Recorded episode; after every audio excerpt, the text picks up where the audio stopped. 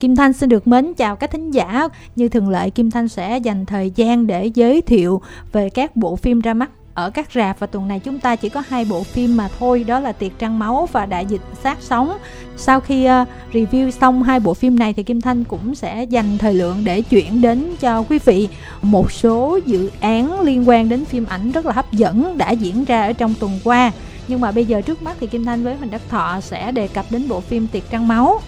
Tiệc Trăng Máu là một phiên bản phim thứ 19 tức là lần remake thứ 18 của bộ phim trên thế giới, với cái bản gốc có tên là Perfect Stranger đến từ nước Ý. Và chỉ trong vòng là 4 năm từ khi bộ phim gốc ra mắt là năm 2016 đến nay thì chúng ta đã có đến 19 bản phim, tức là bộ phim trở thành một kỷ lục Guinness là phim được remake nhiều nhất trên thế giới và trong thời gian rất là ngắn. Thì mình có thể hiểu được tại sao bộ phim lại được ưa chuộng như vậy là vì nó đề cập đến những cái tính rất là thức thời và hiện đại của xã hội, đó là cái sự hoàn hảo của chiếc điện thoại. Bây giờ chiếc điện thoại mà chúng ta sử dụng nó không còn đơn giản là nghe, gọi hay là chụp hình nữa mà nó có rất nhiều thứ. Nó sẽ chứng tỏ được con người của người sử dụng và thậm chí là những bí mật mà những người khác không biết. Và vì cái chủ đề đó cho nên là các nhà làm phim đã phải nhanh chóng remake khi mà cảm thấy nó phù hợp và thật sự là cái nội dung nó rất là phù hợp với rất nhiều nước, đặc biệt là những nước ở châu Á như Việt Nam. Thì những cái chuyện khuất tất đằng sau một người về tình bạn, tình yêu, về sự ngoại tình hay là vấn đề nợ nần, con cái, nó luôn là những cái chuyện mà chúng ta quan tâm mỗi ngày ở trên mạng xã hội, trên báo chí. Vì thế mà tiệc trăng máu từ đầu đã là một cái dự án mà mình nghĩ là nó thu hút được sự quan tâm của thứ nhất là những người trong nghề bởi vì cái bộ phim uh, Perfect Stranger hay là cái bản làm lại của hàng là Intimate Stranger nó quá nổi tiếng và ấn tượng. Cho nên khi mà bản Việt Nam làm mọi người sẽ tò mò là nó sẽ như thế nào. Nhất là khi câu chuyện nó đã rất là Việt Nam. Và thật sự là với sự tham gia của 7 diễn viên mà mình nghĩ là bây giờ là họ là 7 ngôi sao. Với những bộ phim mà họ đã có thành tích về năng lực lẫn doanh thu tề tụ lại với nhau thì nó càng là một cái điều hấp dẫn hơn. Nhưng cũng phải công nhận là khi bảy diễn viên này được công bố thì bản thân mình thì lại hơi lo ngại bởi vì mỗi người, nhất là những người như là anh Thái Hòa hay là chị Thu Trang là có một cái màu sắc nó rất là nhất định trong những cái phim mà họ đã đóng trước đó. Mình không tưởng tượng được khi mà họ ở trong một cái tập thể 7 người và mỗi vai diễn đều có một cái thời lượng ngang nhau, cùng diễn với nhau trong những cái cảnh mà gọi cảnh Tây Bảy rất nhiều. Thì làm sao mà đạo diễn có thể kiểm soát được cái màu sắc của từng người để mà phim không trở thành những cái bộ phim giống như là rất là đặc trưng của anh Hòa như để mai tính, cũng không phải là quá hài như những cái phim hài của chị Thu Trang. Thì công nhận là đạo diễn Nguyễn Quang Dũng rất là giỏi vì có thể tiết chế và tạo ra những thước phim mà chắc chắn là khi mọi người xem người sẽ thấy là rất là đồng đều với nhau. Và anh Thái Hòa, đặc biệt là mình rất thích anh Thái Hòa vì anh Thái Hòa đã cho mình một cái sự bất ngờ. Dù đã biết là anh diễn tốt rồi, nhưng không ngờ với một nhân vật mà gần như là nhân vật này không phải nhân vật gây cười mà lúc nào cũng câu có, khó chịu từ đầu đến cuối luôn. Có những đoạn mà ảnh còn la rất là lớn, nhưng mà ảnh lại khiến mình là cực kỳ ngạc nhiên vì cái sự bình tĩnh ở trong diễn xuất của ảnh có thể lái được cái nhân vật qua những cái trạng thái cảm xúc khác nhau. Và trong những cái cảnh diễn đông người thì mình luôn thấy anh Thái Hòa là người khiến cho cái cảnh đó đạt được cái điểm mà bùng nổ về cảm xúc. Thì cũng giống như là KT mình cũng có một cái sự rất là bất ngờ với KT bởi vì KT là người có tuổi đời lẫn tuổi nghề nhỏ nhất trong dàn diễn viên này. Nhưng mà KT không hề lép vế, mỗi cảnh KT xuất hiện là cô bé không chỉ đẹp, mà còn cái sự cuốn hút nó toát ra từ cái cách thoại nè, cái ánh mắt nhìn và cái cách phản ứng, cái cách đối đáp dây chuyền với nhau trong bảy người thì cây thi cho thấy là cái sự mà ngây thơ và cái bản năng của cây thi rất là mạnh, để cho cây thi có một cái vai diễn rất là tự nhiên. Thì đó, đây mình đánh giá là một bộ phim mà có thể nói là sẽ hiếm có một cái phim Việt Nam nào mà có cái chất lượng diễn xuất đồng đều mà lại từ những ngôi sao như vậy. Cho nên là đây là một tác phẩm rất là đáng xem và mọi người nên đi ra rạp xem trong thời gian này. Chấm điểm đi thọ à, thì mình chấm bộ phim này là tám rưỡi trên 10 vâng và vì một số yếu tố nhạy cảm nhạy cảm thiệt á. Cho nên là bộ phim này hạn chế các khán giả dưới 18 tuổi. Và chúng ta sẽ đến với bộ phim tiếp theo cũng hạn chế các khán giả dưới 18 tuổi luôn. Có một cái tên mà ý kiến đi. Một cái tên mà em nghĩ là nếu mà em với chị không đọc cái tên gốc của bộ phim này thì khán giả cảm giác là đã xem bộ phim này rồi đúng không? Tại vì Chính phim có rồi. tên là đại dịch sát sống. Đại dịch thì quá nhiều đại dịch và sát sống cũng quá nhiều sát sống cũng quá nhiều luôn mới cách đây hai ba tuần có một phim là trại sát sống nữa. Và về cái bộ phim này thì phóng viên Trần Xuân Phúc cũng đã ra rạp để xem cho nên là chúng ta sẽ cùng nhau nghe những cảm nhận của Trần Xuân Phúc nhé. Về bộ phim Đại dịch sát sóng có từ tiếng Anh là Alone thì đây là phiên bản Mỹ của phim mà sát sóng được lên sóng gần đây trên Netflix là Alive có sự xuất hiện của Yu In và Park Shin Hye thì thật sự mà nói là câu chuyện mình có tìm hiểu thì à, kịch bản của Alive là được đạo diễn dựa trên kịch bản của phim Alone của Mỹ nhưng mà là lại sản xuất trước và đưa ra rạp. Sau đó thì mới lên Netflix và tới bây giờ phiên bản Mỹ mới chuẩn bị ra rạp và được phát hành VOD tại Mỹ. Thì uh, nếu so với Alive thì Alone có một cái kết cấu nó Hollywood nhiều hơn nó tăng cái phần gọi là bạo lực và cảnh bỏng mắt cũng nhiều hơn là phiên bản của Hàn. Tuy nhiên thì cái sự kịch tính cái diễn biến tâm lý nhân vật trong bản Hàn lại được làm kỹ và sâu sắc hơn khiến cho cái câu chuyện nó thú vị hơn của cái bản Mỹ. Còn bản Mỹ thì thật ra chúng ta đang xem một bộ phim zombie rất bình thường. Nó mang màu sắc một bộ phim hạng B một cái dạng phim làm để mà ra hãng DVD luôn. Nên thành ra là cái bản Mỹ xem cái màu sắc của nó không có sự kinh dị. Nó thật ra mình coi nó giống như là camera quay sao thì phát như vậy luôn chứ không có một cái phần gọi là chỉnh màu color grading. Cũng không có một cái gọi là khai thác vào à, chiều sâu tâm lý nhân vật của câu chuyện thì tất cả chỉ là rượt đuổi đánh nhau và có đôi phần gọi là bị phẳng về nội dung. Tức là xem thì xem cho vui còn để xem mà kiểu thích để mà ngẫm nghĩ thì mình nghĩ là nên xem bản hàng là phim Alive. Phim Alone thì có sự góp mặt của Taylor Posey. Taylor Posey là từng đóng cái series phim Người sáu tuổi teen Teen Wolf của kênh MTV mặc dù là ngày xưa thì Taylor rất là đẹp, nhưng mà càng già thì bây giờ đóng phim này thì lại già đi và xấu rất là nhiều. Mình nghĩ nếu bạn đã xem online rồi thì không cần thiết phải sẽ đạp xem Alone đâu, vì đó sẽ là một cái trải nghiệm làm bạn chán hơn về cái dòng phim zombie á, tại vì là chúng ta năm nay có một bộ phim cũng gây đáng thất vọng, đó là Peninsula là bán đảo mặc dù thắng doanh thu, nhưng mà so với cái chất nguyên bản, cái chất gọi là kịch tính của phần 1 là không có. Thay vào đó là màn cháy nổ như Hollywood, thì phim Alone cũng vậy.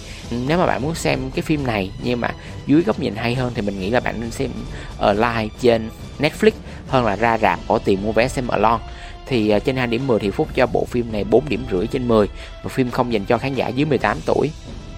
Và như đã nói lúc nãy thì bây giờ Kim Thanh với Huỳnh Đắc Thọ xin được điểm qua. Có lẽ là cái dự án mà chúng tôi ấn tượng nhất đó chính là dự án phim nhưng mà là nghe phim với bộ phim Trời tính không bằng trời tính của Nguyễn Hải Phong và Tuấn Khải à, đồng biên kịch có thể là giới thiệu đến mọi người. Thì à, nhạc sĩ Nguyễn Hải Phong vừa có buổi gặp mặt ấm cúng với những anh em đồng nghiệp để ra mắt sản phẩm giải trí mới mang tên là Trời tính không bằng trời tính đây là phim đầu tiên trong chuỗi dự án nghe phim được nam nhạc sĩ ấp ủ thực hiện từ lâu. Nghe phim là chuỗi dự án những bộ phim không sử dụng hình ảnh, toàn bộ diễn biến câu chuyện được truyền đạt bằng âm thanh. Theo nhạc sĩ Nguyễn Hải Phong, khi tập trung toàn bộ tâm trí vào âm thanh thì chúng ta có thể tự tạo ra thế giới tưởng tượng phong phú của chính mình. Ở các nước phát triển thì hình thức này không còn quá xa lạ. Thậm chí các công ty chuyên sản xuất nội dung bằng âm thanh có khả năng kiếm về hàng triệu đô la mỗi năm. Tuy nhiên, hình thức giải trí này tại Việt Nam còn khá kén người nghe và đi ngược lại thị trường cần nội dung giải trí nhanh gọn. Để thực hiện ước mơ này, ban đầu nhạc sĩ Nguyễn Hải Phong chỉ dành vài trăm triệu thực hiện, nhưng mà khi dự án khởi động thì con số này đang đội lên gấp nhiều lần kinh phí dự trù. Và mở đầu chuỗi dự án là bộ phim Trời tính không bằng trời tính do biên kịch Tuấn Khải cùng nhạc sĩ Nguyễn Hải Phong đồng đảm nhận. Bộ phim kể về hành trình một nhóm nhạc nghiệp dư lên kế hoạch săn nhà sản xuất âm nhạc trẻ tuổi với mong muốn được sử dụng beat nhạc miễn phí mà không cần tốn phí. Cơ duyên đưa đẩy họ trở thành những mảnh ghép thú vị dành cho nhau. Đề tài trẻ trung chọn góc nhìn của các bạn trẻ hiện đại, trời tính không bằng trời tính, truyền tải góc nhìn non nớt của tuổi mới lớn cùng những chiến lược có cũng như không mà mỗi chúng ta đều tìm thấy mình ở đó.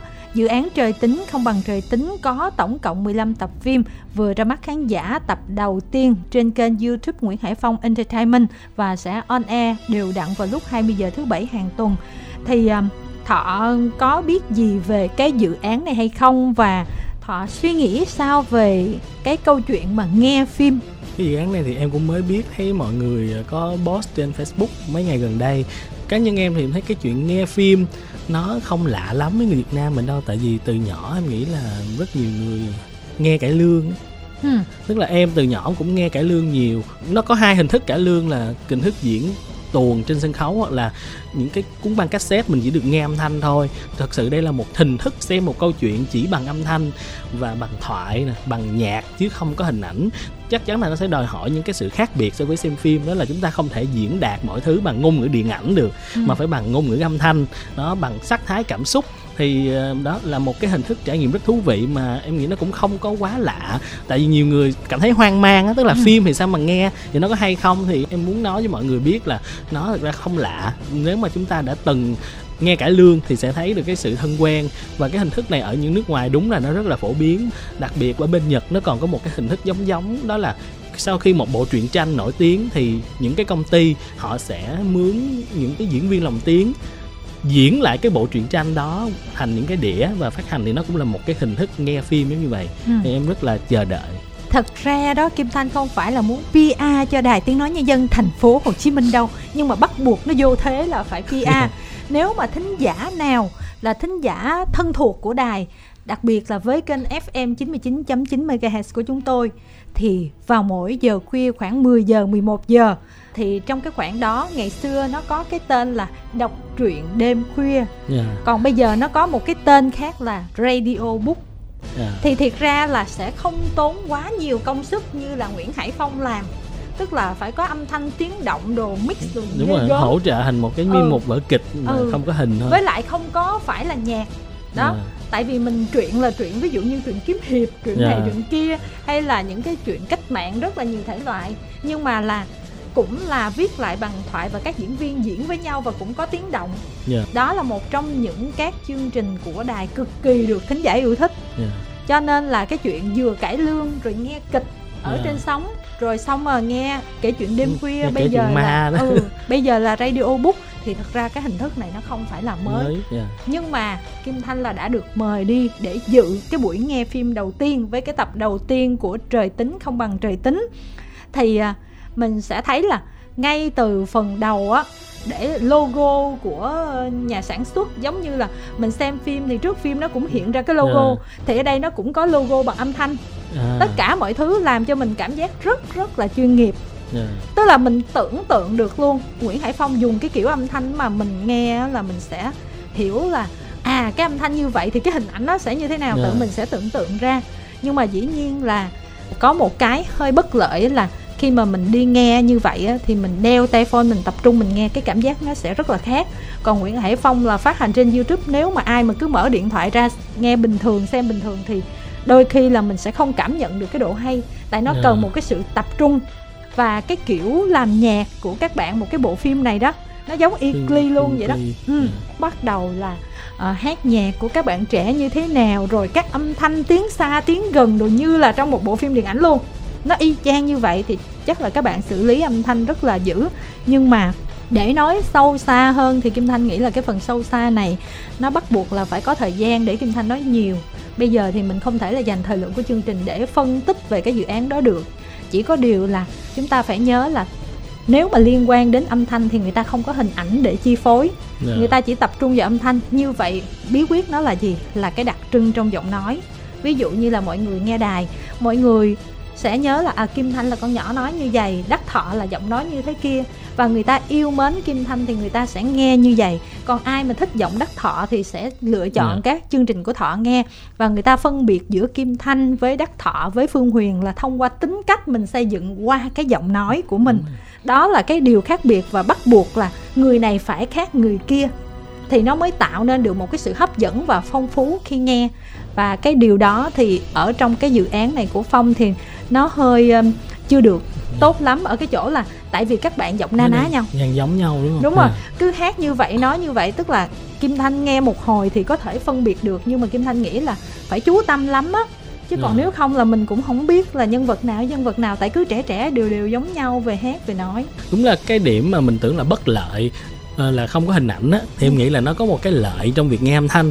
Chẳng hạn như nếu mà diễn viên không cần quá đẹp Ừ. thì người ta vẫn có thể tham gia những cái dự án này. Và vì khi mà nghe khán giả sẽ tưởng tượng ra một cái hình ảnh mà họ thích. Ừ. nhưng mà bù lại thì cái giọng nói cũng phải thật là đặc biệt á. Mỗi người buộc phải có một sự đặc biệt.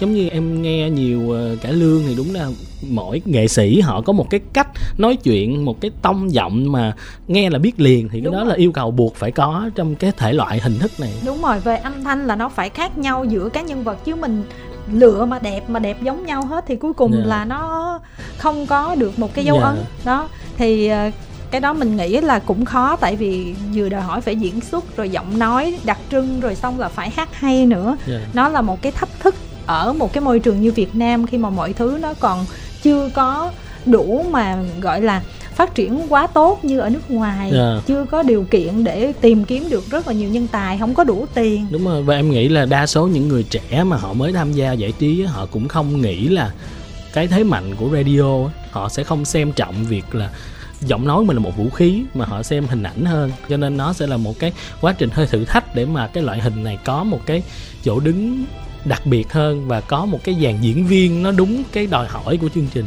Đó là lý do vì sao một người làm radio như Kim Thanh sau khi nghe cái phần đó là mình thấy thật ra mọi thứ có thể cải thiện được nhưng mà cái chuyện mà đặc trưng trong giọng nói là nếu mà không cải thiện thì sẽ rất là khó. Và dự án này là cũng hấp dẫn chứ không phải không hấp dẫn nhưng mà chắc phải kiên trì Dạ. một khoảng thời gian rồi chưa kể tốn kém.